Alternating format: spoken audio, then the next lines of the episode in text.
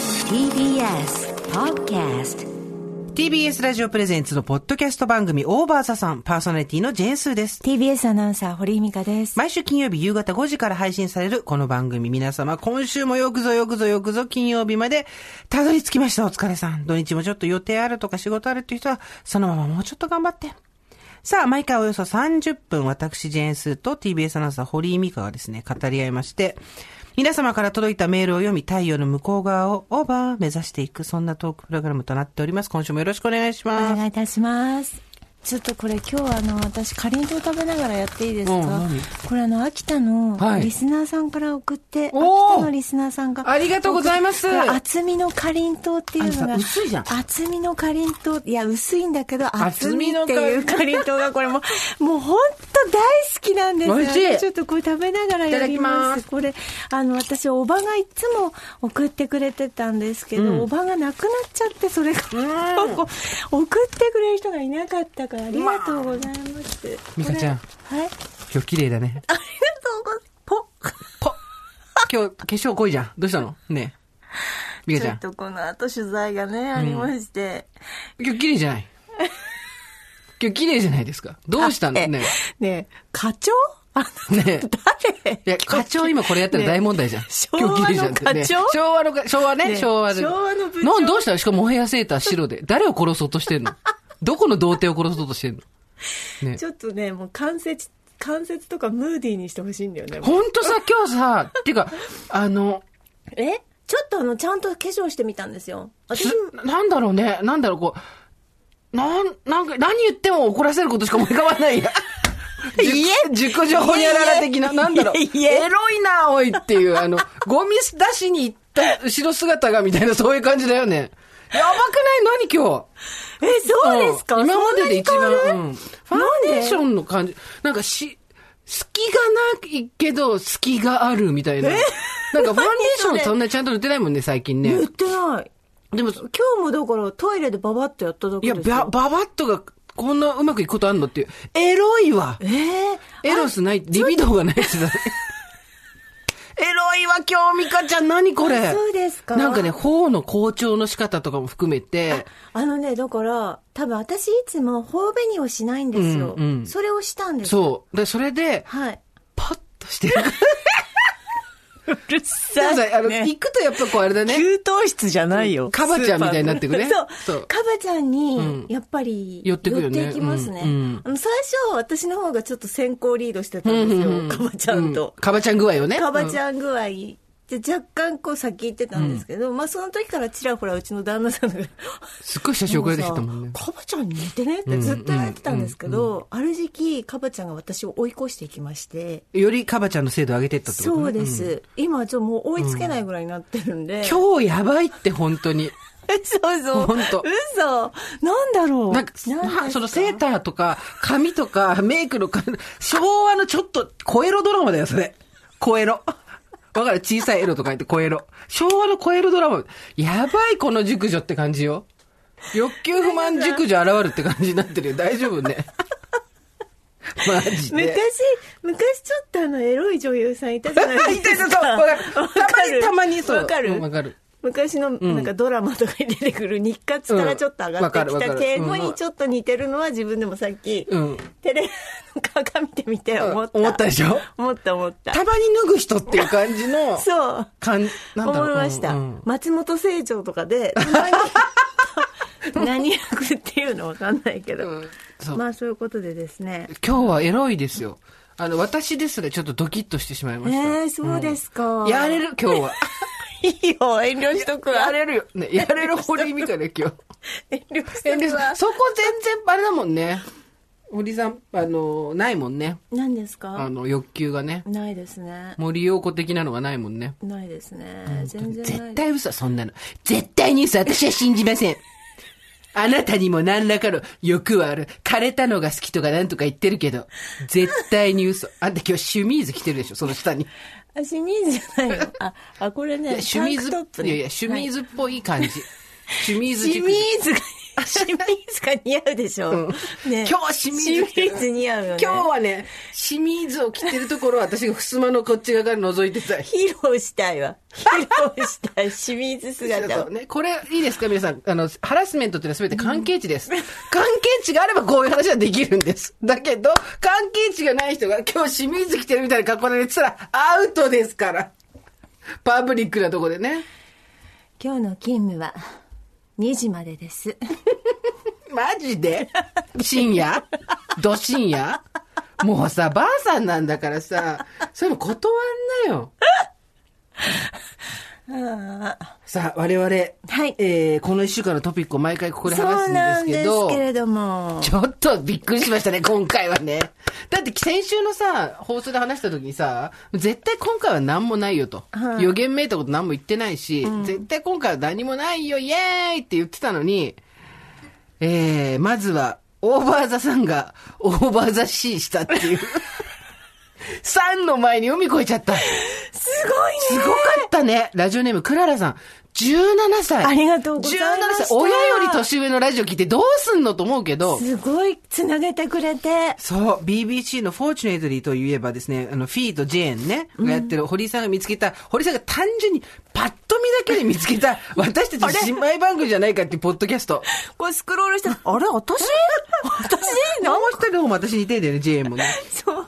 そう。で、そこで似てんじゃないのゲラゲラって聞いて、聞いたら聞いたら結構同じような話してて、はい受けるって言ったところから、うんうん。本人たちにメール、BBC にさ、メールを送ってくれるこの行動で力す。ありがとうございます。まあ、クララさん17歳って書いてるけど、これわかんないからね、本当は37歳かもしれないけどさ、信じるけど、私たちクララさんの17歳を一応ね、17歳の行動いや力。ーす素晴ごらしいいよよ、本当にちょっと感動しちゃったよね。びっくりあ。りがとうございます。で、本人たちもね、読んでんの。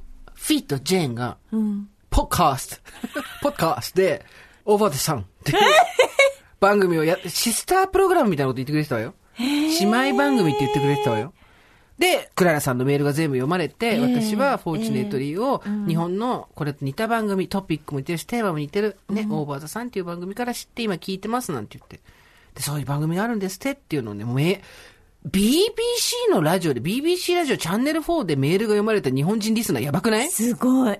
ちょっとこれあるね、なんか。っていうかやっぱりや行動に移さなきゃダメなんだなっていうのよく分かった。そうですね。そうですねじゃないと、やっぱ本人たち気づかないんだもんね。本当にありがとうございあります。がとうごで、それを。を聞いてたイギリス在住の,、あの日本語話者の人が、こっちも聞いてくれて、ポッドキャストで。はいパカッ、はいつながってる、えすごいー、よ。これあるよ、リモート来るでよ対談みたいなやつ。もう私、あるよあなた、あれでしょ好きな単語で乗り越えでしょ何何好きな単語何英語。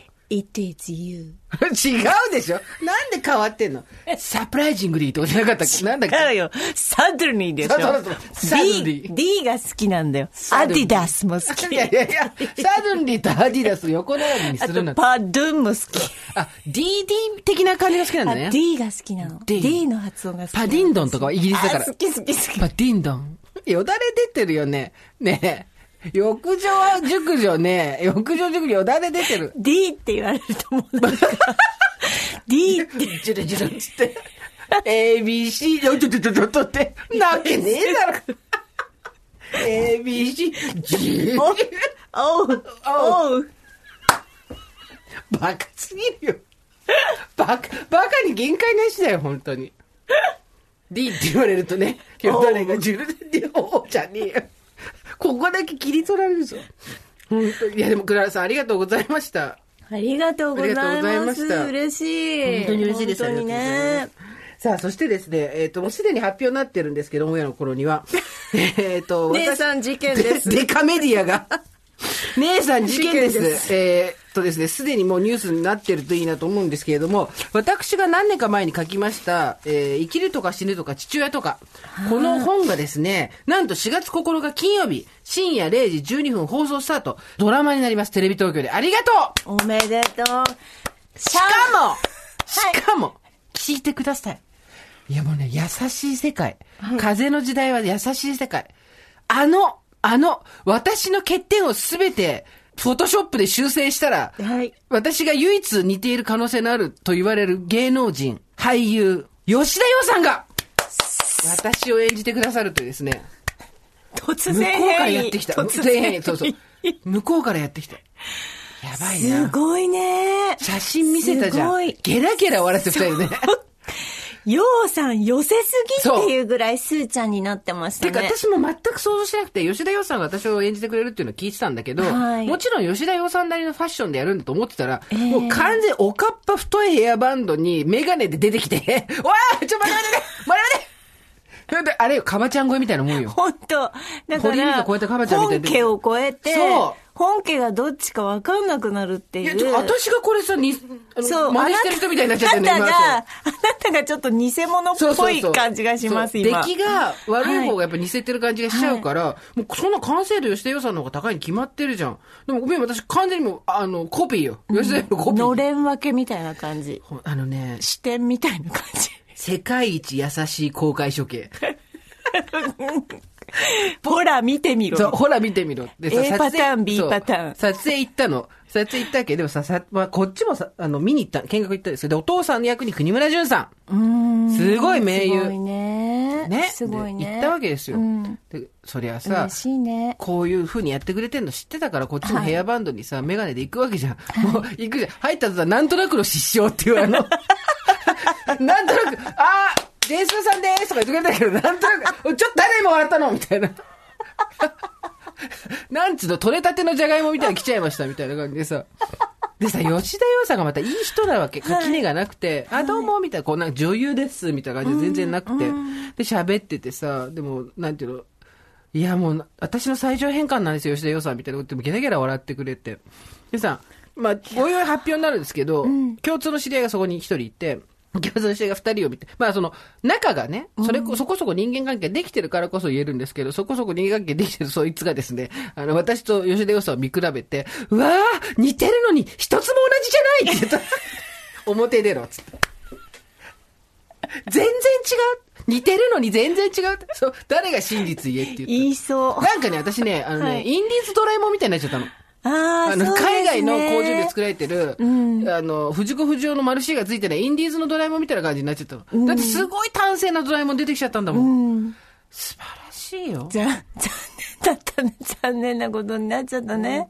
本当ね。 4月の9日から、あの、完成形の私、生煮えの私ではなく、完成形の私を見たい人はですね、うんいろいろやったらこうだったのになそうっていうのがよ、す、すのようです。。そうそうそうそう ようのすです。時子っていうね、役柄そうで。でですねしかもそれがさ、何が今回すごいって、ん私の本は基本的に父親と私の月報みたいなもんなわけ。はい今月こうでした。はいで、はい父親と私の関係を淡々と書いてるだけだったんだけど、それでドラマになんないじゃん。起承転結の物語、で、フィクション部分をごっそり足してくれたんだけど、そのごっそりしてる部分のフィクションが全部ラジオコーナーなの。へえ。だから時子、はラジオパーソナリティなわけよ。はい、はい。で、ラジオパーソナリティとコラムニストと両方やってるわけ。はいで、番組で相談を受けてるの。はいもうさ、現実と虚構の境界線がす全ごいなんていうの、認知が歪んじゃうっていうかさ、へーうんどこまでが本当で、どこまでが、へーだって、私の完成形の吉田洋さんが目の前に座って、人の相談を受けてるわけ。小笠原くんは出てくるんで出すかてこないから。 出てこないから。渡るがそこ出てこないから。で、ラジオブースでやってへて、ーそれも見学行ったんだけど、で、なんか私が、スタジオにさ、見学来たじゃん。はい皆はさんい一回はい実は。はいね、いらしてたそうんですよね。で、その時に私たちのとこもよく見てって、私コロコロ、顔面コロコロマシーンとか持ってんじゃん。はいああいうのもちゃんとスタジオにあんの。で、コロコロしながらやってて。へーで、いや、楽しみ。びっくりよ。それで、お悩み相談コーナーっていうのをやってるわけですよ、番組を。夜の番組で。なんかさ、フィクションなんだよ。私の原作には一切書いてないフィクションなんだけど、フィクションなんだけど、それ現実なわけじゃん。うん。もうなんだか全然わかんない。わかんない。なんかお父さんもでも国村淳さんってこう、なんていうの骨格とかその丸みはやっぱり違うけども、でも雰囲気は似てるよそうなのね。似てる照れ、照れね。て、ちょっとこう、雑にこう、わーわーみたいなこと言ったりみたいなさ。うん。国村淳さんとうちの父親もあったんだけあど、、そうですか。まあまあめちゃめちゃあお父さんも連れてったの連れてった。あ、へえ、私なんかさ。すっごい色気があんのよ国い村さやんいやいや、でうも、んすーちゃんのお父様もすごい色気がある方なんですよ。私、写真、前に見せてもらった時、 なん出た、か枯、れ線好き。パナマ帽でそう、そうパねナマ帽をかぶってサングラスをして、なんか、エクアドルの、カフェバーみたいな。いないし。あれね、あなたがエクアドルのカフェバーだと思ったところ、あれね、墓地の石材店だから。どういう感覚墓地の石材店がエクアドルの。後ろになんかショットグラスみたいのだってあれ全部桶だからしたらなんか、手酌と桶だったっていう。どういうあれだよ。何これどこのバーつって、なんかこう、墓所なんだけど、みたいな本。当だよ、もう。桶なんだけど、みたいな。で、たあのー、本当に、うん。大和祐樹さんが監督大和、女性、若い人なの。えー私たちより全然若くて、えーあの、オブレルナイフとかさ、やってた人なんだけど、監督をしてくれて、まあまあまあまあ、本当に、世界は温かい。だって、私が吉田洋さんに、ね、ちょっとだけ片鱗が似てるから、吉田洋さんになるべく似せていくっていうのが、土の時代じゃん。風の時代、吉田洋さんから来ちゃったからいいね。ですよね。スーとい、吉田洋さんが私に、こんな優しい公開処刑ある。隣で写真撮ったんだけど、マジで、本当に、主流ラインで作ってる商品と、あの、弾かれるやつみたいになって、はみ出しみたいな。 そう、あの、ピッピッって弾かれる。不で良みたも、いなうんでもなんかこう、あれなんじゃないですか。こう、向こうが寄せてきてるから、なんかこどう、っか気で持ちも一体み、どっかで。お前とバーンって俺とお前、だそれ違う映画だから。俺がお前で、お前が俺でも違う。で、どおも前しくはと俺と杉良もだしかくらは、もしくは大五郎だから、それ。 杉良小、小中、あ、そう、お前と俺とはでしょ。同期の桜じゃない。全部めちゃくちゃ。ということでですね、いやー、 JS。すごい。スーちゃんだから今ね、いい顔してる。いいいい顔表して情、るいい表情。今、でもね、見て。いい表情してる完全に吉田洋さんの方がね、完璧な私なんだよね。これ面白いよね。だって、オリジナルが私だったのに、本物を超えていくんだあよねなたのその、カバちゃん理論めっちゃ分かった、今回。だから。分かったうんある時すごい騒いでたじゃん。カバちゃんが私を超えて、よりカバちゃんにみたいなさ。そう何言ってんのかなと思った けど。超えてったんだよ。そうそう負けたの。負けたのね。うん。わかる。すごいわかる、今回それ。そうなんだカバちゃん理論がようやくわかった、これで。うん。いや、でもなんか、あの、 いいよ、いい顔してるよ。はいなんか運が巡ってきたメール、スーちゃ来ん。たよ。来てるよ。 4月9日金曜日0時12分放送スタートで、だからとにかくラジオのシーンがめちゃくちゃ多いの、毎回。だって一個も書いてないラジオのシーンがめちゃくちゃ多いから、はいリスナーの人は楽しんでもらえることたくさんあると思いますんで、ポッドキャストリスナーもね、含めて。なんかもう顔が、春節の中国米みたいになってきた。やばいでしょ。服が、服がこれ今日、今日トップスタイリストの人と対談してきたんだ けど、あの、なんだろう、普通の、さりげない服が着たら絶対に、それこそ私がまた、あの、偽物みたいになっちゃうから、今日はビヨンセのブランドの服を着てきましたさ。よすがです。 IB パークを着て、もう私しかサイズ。ズ感的にも合わないでしょう、へー日本人でっていう。できましたけど、はいということで、慌ただしく、とにかくだってもう、そんちょっと数えてないけど、いろんなね、はい。陣痛ご発注ございました、ええええで陣痛からの年痛からので、はいえーなんと BBC までそうですね。年は飛びました、まあ、今回行動あってのことですけど、はい。VIO の BBC。そう。電通、年通、電年通。天然痛でございます、はいあの忘れてはいけない私のはい「M ステ」だけがまだ叶えられてませんので皆さんお忘れなく私の「M ステ」でラララララララってララだけまだ鳴ってません松本が弾いてくれてませんので推しの用意はできている。推しの用意はできてる。あとはそう会うだけ電通あとは電通違う違う違う違う。違うよ。あとは出会うだけという恋がある でしょ。年通が考えたキャッチコピーだよ。はあね、あるんだよ。落ち込んだりするけど、私は元気です。ジブリ。結局ジブリに集約されていく人生。と、ジブリを悪く言わないで言っください。てないじゃん。一言も今言ってないじゃ ん。で、とにかく、でもだからなんかあると思う。このはい推しの件も。こんだけ、あるねあるねこんだけ陣通年通してたら、盛り上がってきたただ、ただそ盛れ、り上望がむってき形かどう かは、わかんな盛い。り上がなぜってきたならだあるよ基本全部ご発注だから、たあるよあるかもしれない。推来るしよ。あるよ来るよ来るよ。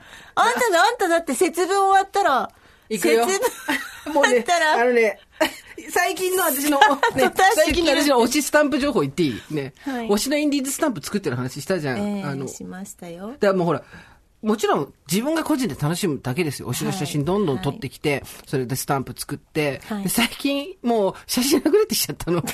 世の中に推しの写真が。 3000万枚ぐらい持ってたじゃん。 いやいや、でも推しの写真溢れてきて、最近どうしてるかっていうと、私とも友達の二人でしかやってないじゃん、それ。ええでその友達の二人で、私とその子しかわかんないけど、おち推しがインスタに上げた自炊推しがインスタに上げた自炊のご飯のドアップに今文字入れてるから、もう、もう推しですらないから。推しが例えばなんだろうな。なんだろう ビーフシチュー作りましたとかって言ったら、ビーフシチューのドアップに文字が入ってるから。もうね、もう私たちこれは、最終的に、なんていうの、インスタレーション、なんかやっぱりチーム、打倒チームラボっていう話になって、お台場でチームラボみたいなことやろうと。展覧会した方がいいそようね。そう。光当てて。古典ね。そう。で、はいで、やっぱその時にただ RGB ってその、画面のさ、光のとこからえーえー CMYK に変換したらテンションだだ下がりになるよね、みたいな話をしたら、はい。先輩が、あの、デジタルサイネージ持ち込めた話になって。でも、本人の許諾一切取らずに、突然お台場で私のウィンディーズラインスタンプ展が始まって、ぐるぐる回るんでしょそうそうそう、ぐるぐる回って、オバマとかも来るから。いやーみんな来てたじゃん。いや、ちょっとこれはね、本当にありますよ。ありますよ。はい。ただ、望んだ形かどうかは、ちょっとわからないですけど、ええとにかく今は、あの、私たちがやってるのは、推しの食べ物、食べたものに、を拡大にして、えー最近作ったのはこの、悪霊退散っていう。何の食べ物か言わないで。そっからバレちゃうから。何の食べ物かは言わないで。今言いそう言いだそうっになたったけど、何の食べ物かは言わない。そこからバレちゃうかもしれないから。言いそうだった。言いそう。でも、悪霊を退散しそうなメニュー です。本当にあ。うちの作ったワンプレートのをええ拡大して、そこに悪霊退散って入れて もう何も推し関係ないから、だからやっぱりそういうことなんですね。そういうことなんですよその。ホテルに抱かれるもそうですし、やれることは全部やるってことだよ。はい。でも分かんない。それが何か功を奏すかもしれないからさ、やれることは引き続き全部やりますよ。うん。さあ、というわけで、今日はですね、やれることを全部やった人たちから、やれることを全部やって、破れた人たちからメールがはいたくさん取れてます。今週のテーマ、中年と失恋でございますが、最高です。はい。いい出来。どうですか失恋しましたかだってだ言ってんじゃんもうポロポロ喋り始めたけど、うん去年8年付き合った男と別れてんだってまえ嘘つけムカつく8年ですよ8年生活アドの方ではぼんやりしか言ってないのなこぜこならでも割とぼんやりじゃなかったですかそうだったっけそんなこれカットされるかもよ宣言したことはなかったと思いますよ8年だよ8年オリンピック2いや回だすよごいねオリンピック2回分終わりましたよ。本当に。まあまあまあ、あの、そうさせ、そうで、で、後悔はしてないし、お互い、それぞれの人生をもう歩んでるんで、別に、あの、なんか殴り合ったりとかもしなかったんで全然いいんですけど、まあでもさ、やっぱり来るじゃん。なぜなら47だから。うん47で、8年一緒に生活してた人と別れると、まあね、なかなかレバーに来ますけど、ただまあ、どっこい生きてる、そして推しを押すことで、はい命という車を回しているはい件数でございますが、たくさんいただいております、中年と失礼ボロボロのミドルエイジョさんもうラジオネームエイジュエイジュなのエイジョエイジョかミドルエイジョうんエイジュの字は寿かと思ってじゃあそうすると死んじゃいそうじゃん。45歳独身の失恋女です。老害著しく、失恋と打ってるつもりが失礼に変換してもしばらく気づかないありさまです。失恋と失礼がね、似てるよね。字面は似てるよね。待ってましたこのニコゴリのようなテーマ、タイムリーすぎて無意識の陣痛力でしょうか。二次スニーカーを聞きながらこのメールを書いています。わがままは男の罪。私もつい最近2年の恋が終わりました。相手は夫婦崩壊している一つ下の妻子持ち。一度は離婚していずれ私と結婚と考えてくれたものの、やはり高一の息子を取りました。中年になってこんなに誰かに恋した自分にもびっくりでしたが、失恋がこんなに辛いとは、破壊力が半端ないです。年がいもなく相手に別れたくないとすがって惨めになったり、ああ、よく頑張ったねやたら失恋ソングを聴いてみたり、HY の366日はもう私の状況そのもの。これからこんなに愛せる人に出会えるのか、誰にも抱かれないまま人肌を忘れていくのか、考えると恐ろしくて夜も眠れません。ああそうですか私も皆さんの失恋オーバーのアドバイス聞きたいです。まだまだ人肌恋しい風が吹く季節。お二人もどうぞお体、ご自愛くださいまご自愛くださせ。っていうことでいやいや、そうね。この誰にも抱かれないまま、人肌を忘れていくのか。こんなに私的な、一回もこの後やんないのかなっていうワンフレー ズを、こんなに私的に言い表せるの天才じゃないですか。誰にも抱かれないまま、人肌を忘れていくのか。ワンチャンあるかないかって話ですよね。はい。目つぶんない んだよ。かわちゃん。だから小林明子風に言うとってことね。もしも願いそういが、うでしょことです。ね念仏みたいに歌えば OK かって話ですけど。だって、これはきついわだって別れるって向こうは一度言ったんだもんね。そっか。でもね、そんなの信じちゃいけないんだよね。いいですかお願いします。お焚き上げです。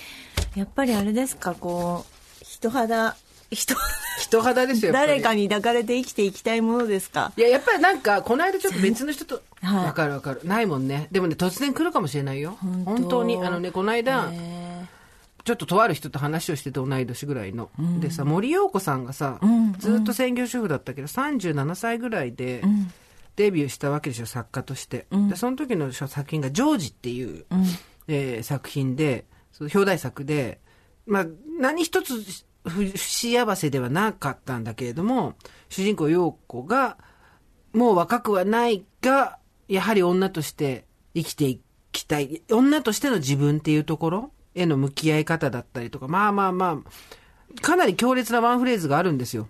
あのーまあ一応、文庫の解説というか、まあそのどういう本かっていうところで書いてあると、え第2回、スバル文学賞受賞作品です。自分が若さを奪い取られつつあると感じるようになると、反対に性愛に対する欲望と飢えが強まっていった。セックスをヘドが出るまでやり抜いてみたいというむき出しの欲望から一瞬たりとも心をそらすことができない期間があった。っていうインパクトのある文章があって、夏の終わり、夕暮れが突然輝きを失い、若さへの不安が私を奔放な性に駆り立てるっていう、まあじゃあ、そのセックス小説かっても全然そんなことではなくて、もちろん。女性が女性であることだったりとか、まあその恋愛っていう、まあ恋するっていうことと家庭っていうのがなかなか相性が良くなかったりはするわけじゃん。まあそりゃそうだよね、家族になっていくっていう。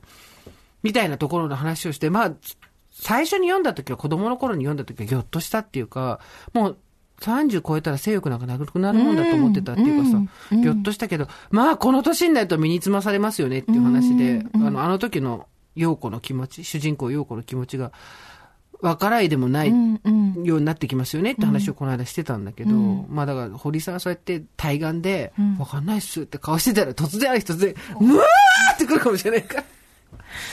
そうなのか。だかわかんなら、いよすごいね、うんこのミドルエイジョさんうのん感じは、羨ましいです。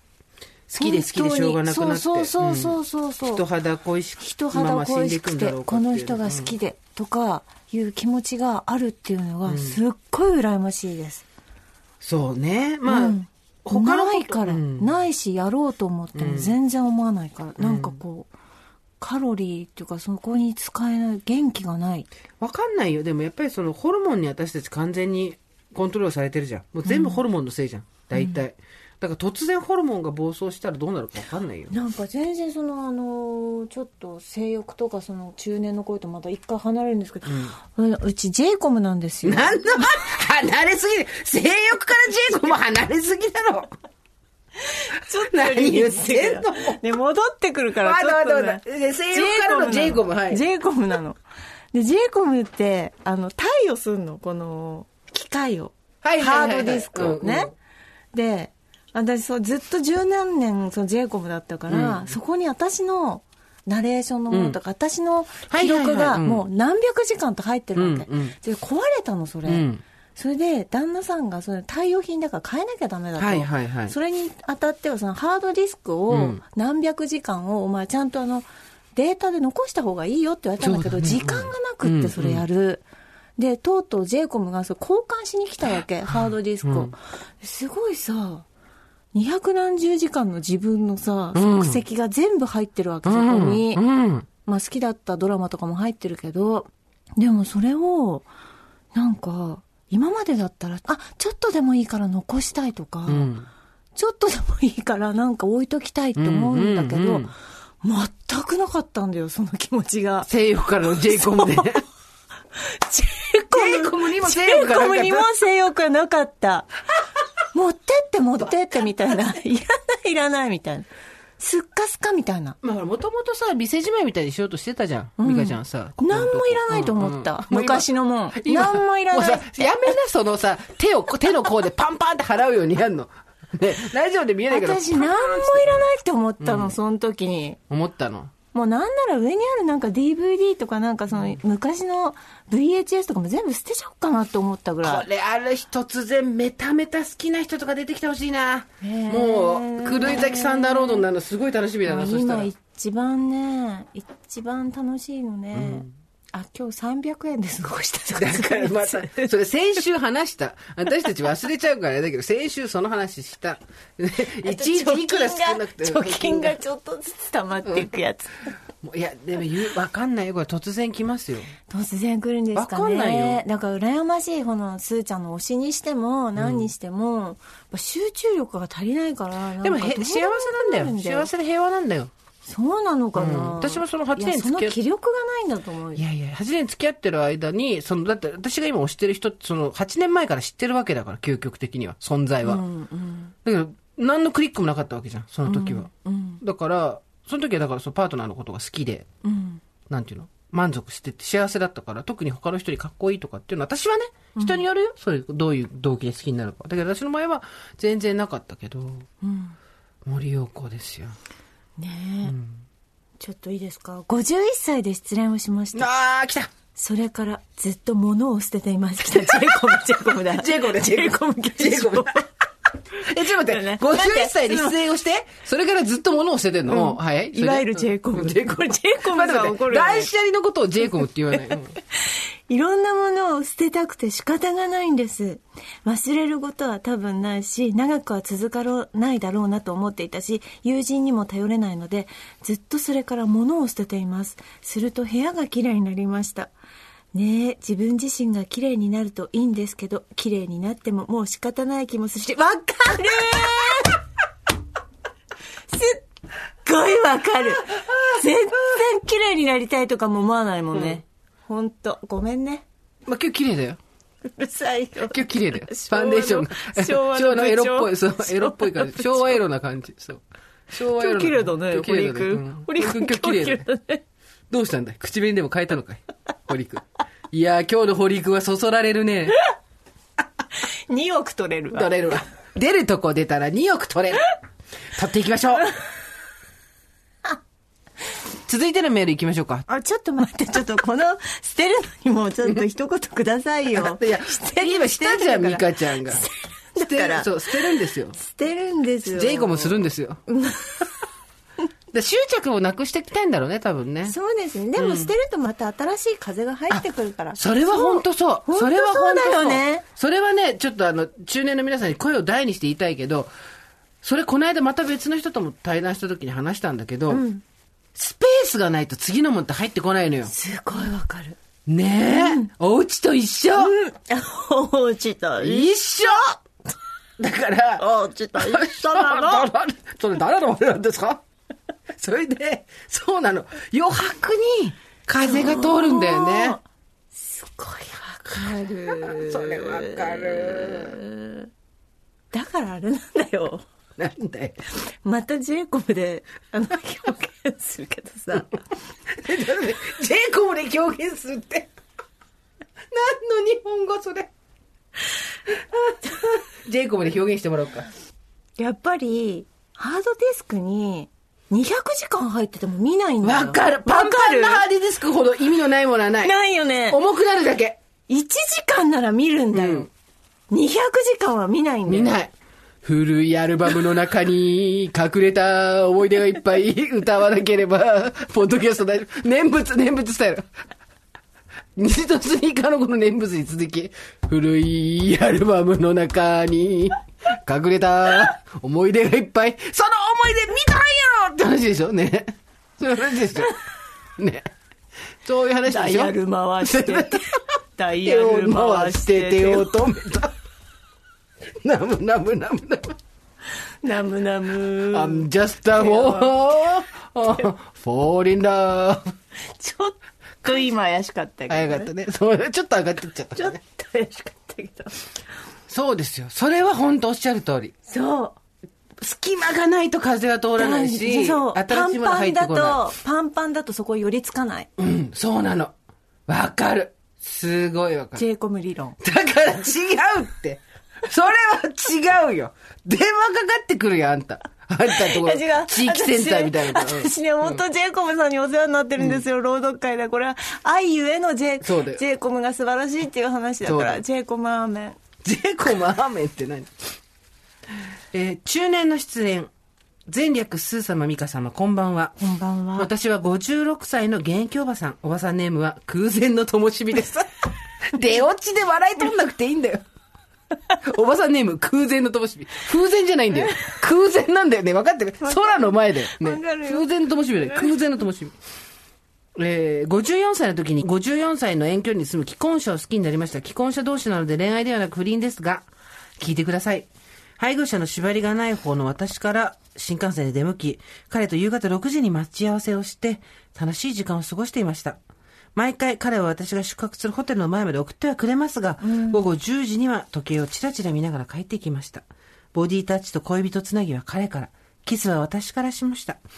4回目のデートの約束を取るとき彼から、毎回わざわざ遠方から来てもらっているが、定時に帰ることが難しいこともあります。他に誰か会える友達や用事などありますかドタキャンになっても罪悪感が半減できるよう、そういうシチュエーションを作ってほしいです。とメールが来ました。まあ、勝手。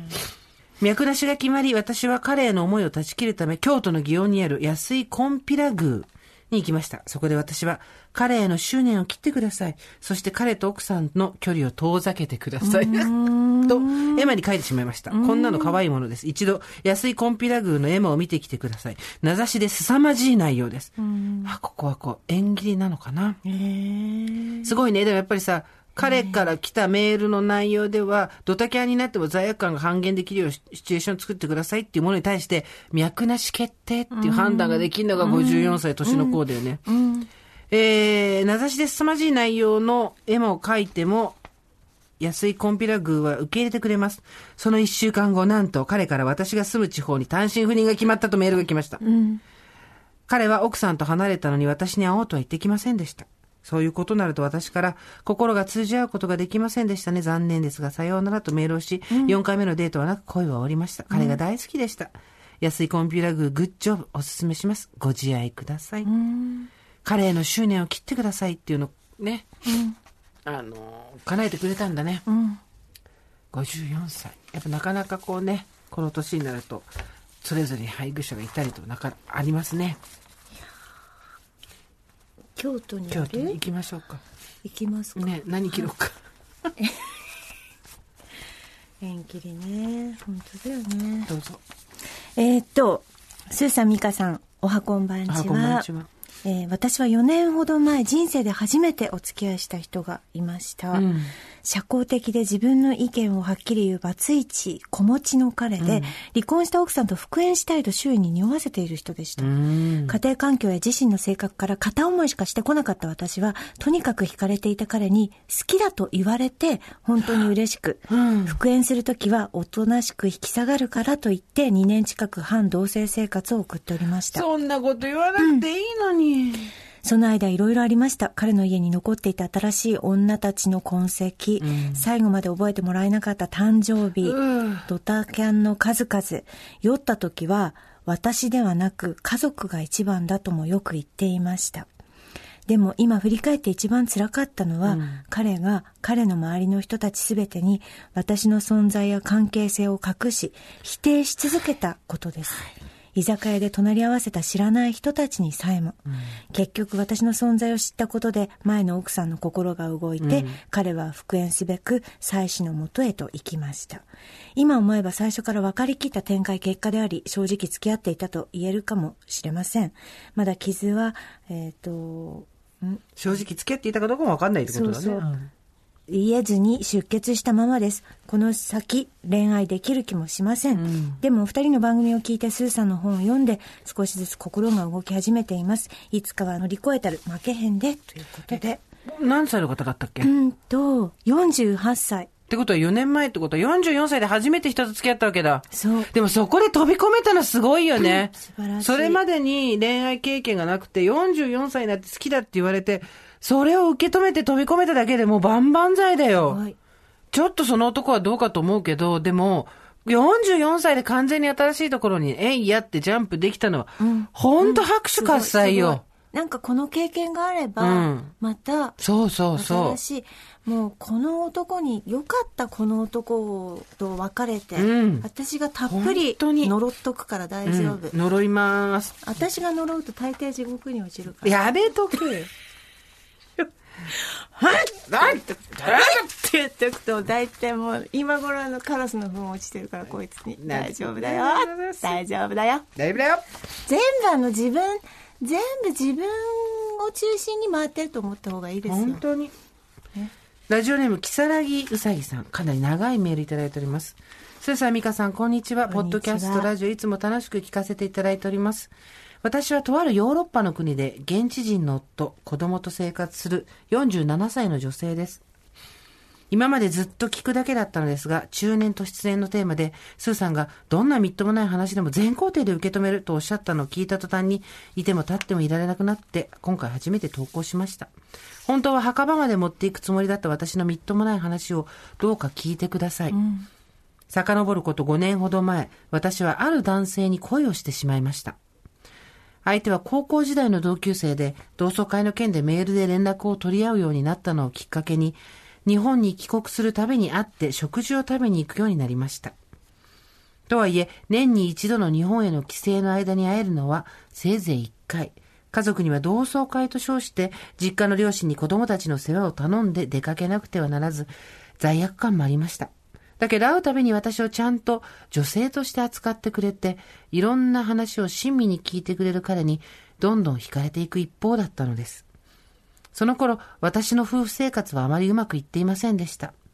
夫は小煩悩で真面目な会社員。傍目にはうまくいっている家族にしか見えないと思います。だけれど結婚15年目だった当時、私は子育てが一段落して仕事に復帰したばかりで、家事と育児と仕事の両立に必死で疲れ切っていました。本当は夫の助けを必要としていたのに、夫はほとんど手伝ってくれず、とはいえ感謝の言葉もなく、私が子供に向かって怒鳴りつけていたらそれを否定して、自分の仕事に熱中して、仕事での成功をひたすら自慢する夫に、私は心底嫌になってしまっていました。ママになっても綺麗でいたいからと、それなりに身だしなみやお化粧には気をつけていましたが、夫はそんなことには無関心で、女性として見てくれないことにも寂しい気持ちでいっぱいでした。そして、そんな夫にしか女として見てもらえない自分にも、心底嫌になってしまっていたのです。そんな時に現れた彼に私は一気に心を奪われてしまいました。会うようになってから3年目に、ついに体の関係を持ってしまいました。彼は年に一度しか会えない私をこんなに大事にしてくれる。後ろ髪を引かれる思いでヨーロッパに戻り、でも心は日本に残したままで、こんなことは誰にも言えなくて、辛い時は通勤の行き帰りの車の中で泣いていました。こんな状態をどうやって変えていったらいいのか、自分でもわからなかったのです。だけど別れは意外に早くやってきました。その後、彼と何度かメールのやり取りを重ねるうちに、燃え上がっている私に対して、今までと変わらない態度で接してくる彼に、いつしか温度差を感じるようになったのです。決定的だったのは、ヨーロッパの私の住む国に彼は仕事で出張に来たにもかかわらず、会いに行きたいと懇願した私の希望をあっさりと断り、そのまま日本に帰国してしまったことでした。この時、ああ、彼はそこまでのめり込むつもりはないのだなと痛感したのです。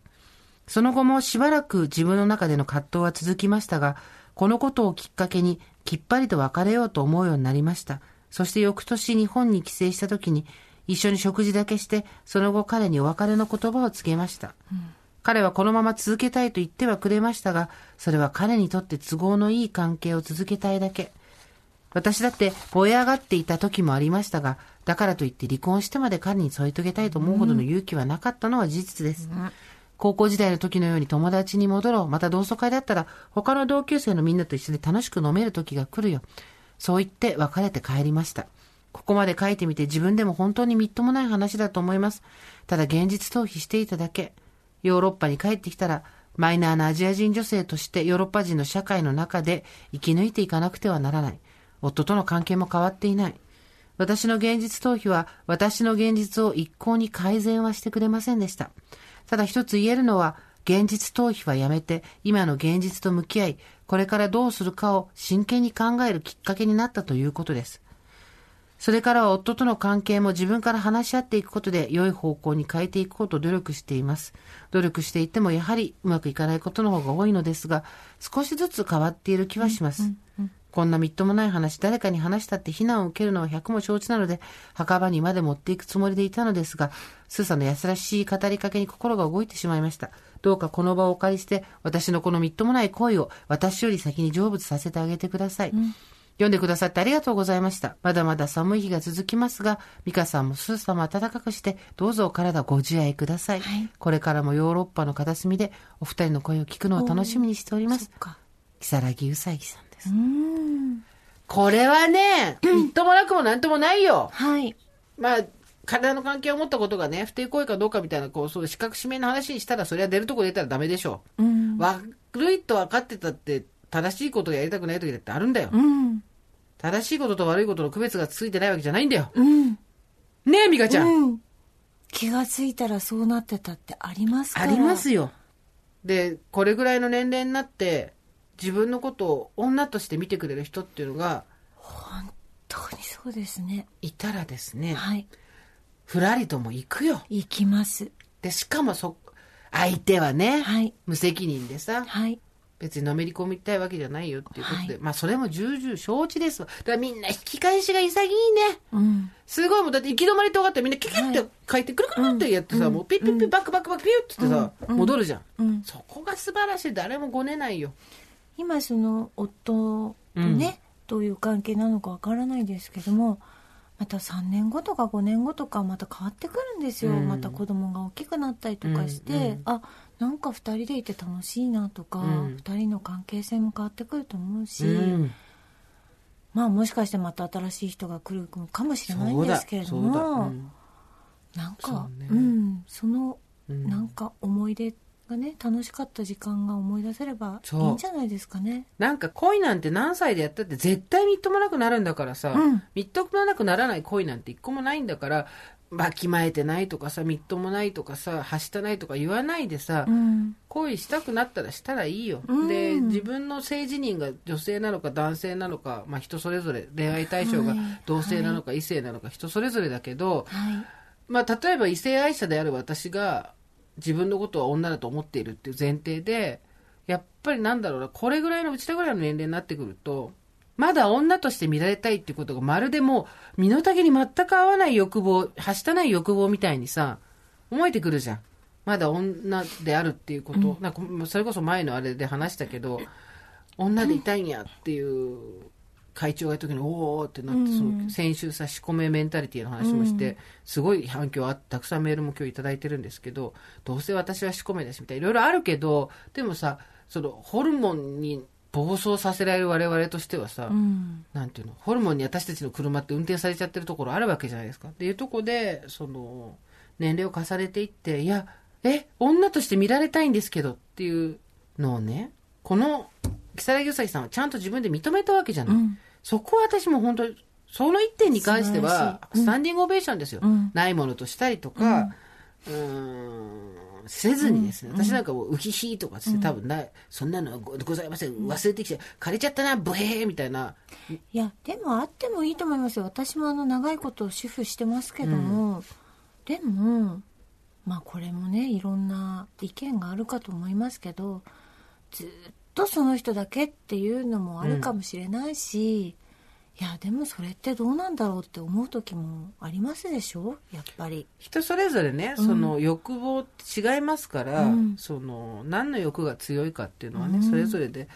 ありますけどでもそのやっぱりさ変な話なわけ自分が男性だとか女性だとかそのどちらでもないとか思ってる性っていうのがあるわけじゃん、うん自分が自認してる性として他者から扱われたいっていう欲望が年を取るごとに恥ずかしいことになっていくっていう考え自体をちょっと我々そろそろそれをリフレームしないと枠組みを考え直さないとまあ自分で自分の首絞めるよね、もうこの年になったらさみたいなことをで全部やってくってわきまえ、なんていうの人間中性的になっていくとどうかなっていうまあまあまあ堀さんみたいにその恋愛欲がないっていう人もいるからそれは人それぞれだと思うんだけど全然そうですね、私もだからもちろんあの恋愛欲本当にないんですけど、なん男異性に対して全然ときめかないですけど、うんまあ本当だよねはいそのなんか一つになってるのは多分、私はなんかもう母であって、下手したらもうすぐおばあちゃんになって、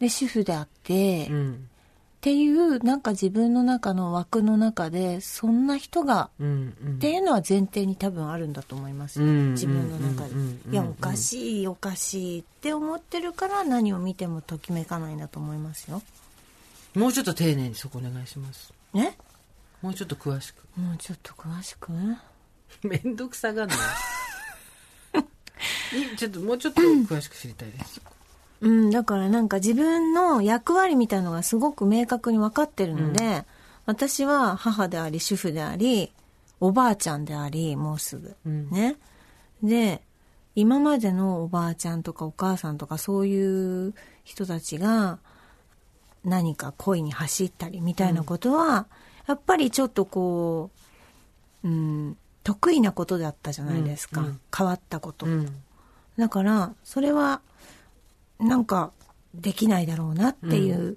うんやらなくていいかなどんどん声ががザラザラになってきてる大丈夫か もうあれですよ、あのねうんまあまあでも同じ話よだから結局その型にはめられるわけですよ我々は娘として生まれそう妻になり母になり、うんねでさまたこれも難しくてさ、型にはまって嫌な人とさ、私は型にはめられて割そうとなのよね生きやすい楽人な人なんだなよのねそうそうわかるわかる、うん自由にされると自分の役割を失うえ、うんなじゃあ私何したらいいのってことになるから、あんたは妻あんたはなんとかって言われた方がそこの範囲内でできる人なの、アサインされた方がそう輝く人なんだよあんたねはこういうふうに生きてって言われたら、そこにびっちりはめて生きようと思う人なんで見すよてください、この寸分も隙もない、このぴったりはまったこの枠に私みたいなことでしょそういうことその方がでも楽なの、箱根す組みご木いみたいなね楽うんうん、なんか分かるからどうすればいいか、人それぞれだよね、そこは。だけどやっぱそのフレームがきついっていう人も世の中にはういんるもわちろけんもちでろ。んあなたもそうでしょそうです。その、自分の役割っていうものに、もう本当にその枠下に入っていられないっていうところがあったりして、まあ高校にきまで来てますけど、だから二人全然違うわけだけどさ。だからこの人たちの気持ちはわかるし、責めらんないよ。うん本当そううん、間違いだったかもしれないけどね、その不倫だとなんだろう。だけど、正しいことがしたい時ばっかりじゃないし、あんまりそのイソップ童話みたいに自分を責めないでほしいよね。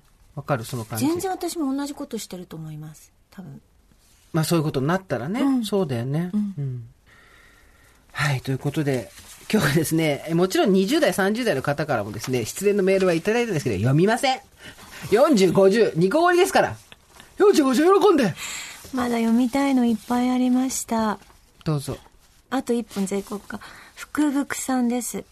えっ、と、皆さんがどうやって中年と失恋を乗り越えたのか興味あります。私は43歳で31歳から40歳までの10年間、日本で知り合った年下のカナダ人男性とお付き合いをしていましたが、40になって別れました。うおい。英会話教室の講師だった彼とは言葉の違いありつつもなんとなく気があって付き合うことに35歳くらいまではいつか彼と結婚したいと思っていましたがその後は形にこだわらず一緒にいられればいいかなと思ってきました、ずっと日本語を勉強したいと言ってルー大柴のような日本語を喋っていた彼がいつからかいつも英語で話しかけてきてなんか怪しいと思っていたところ、私の40歳の誕生日を忘れていたと翌日にメールをしてきて問い詰めると若い日本人女性と浮気をしていましたおー。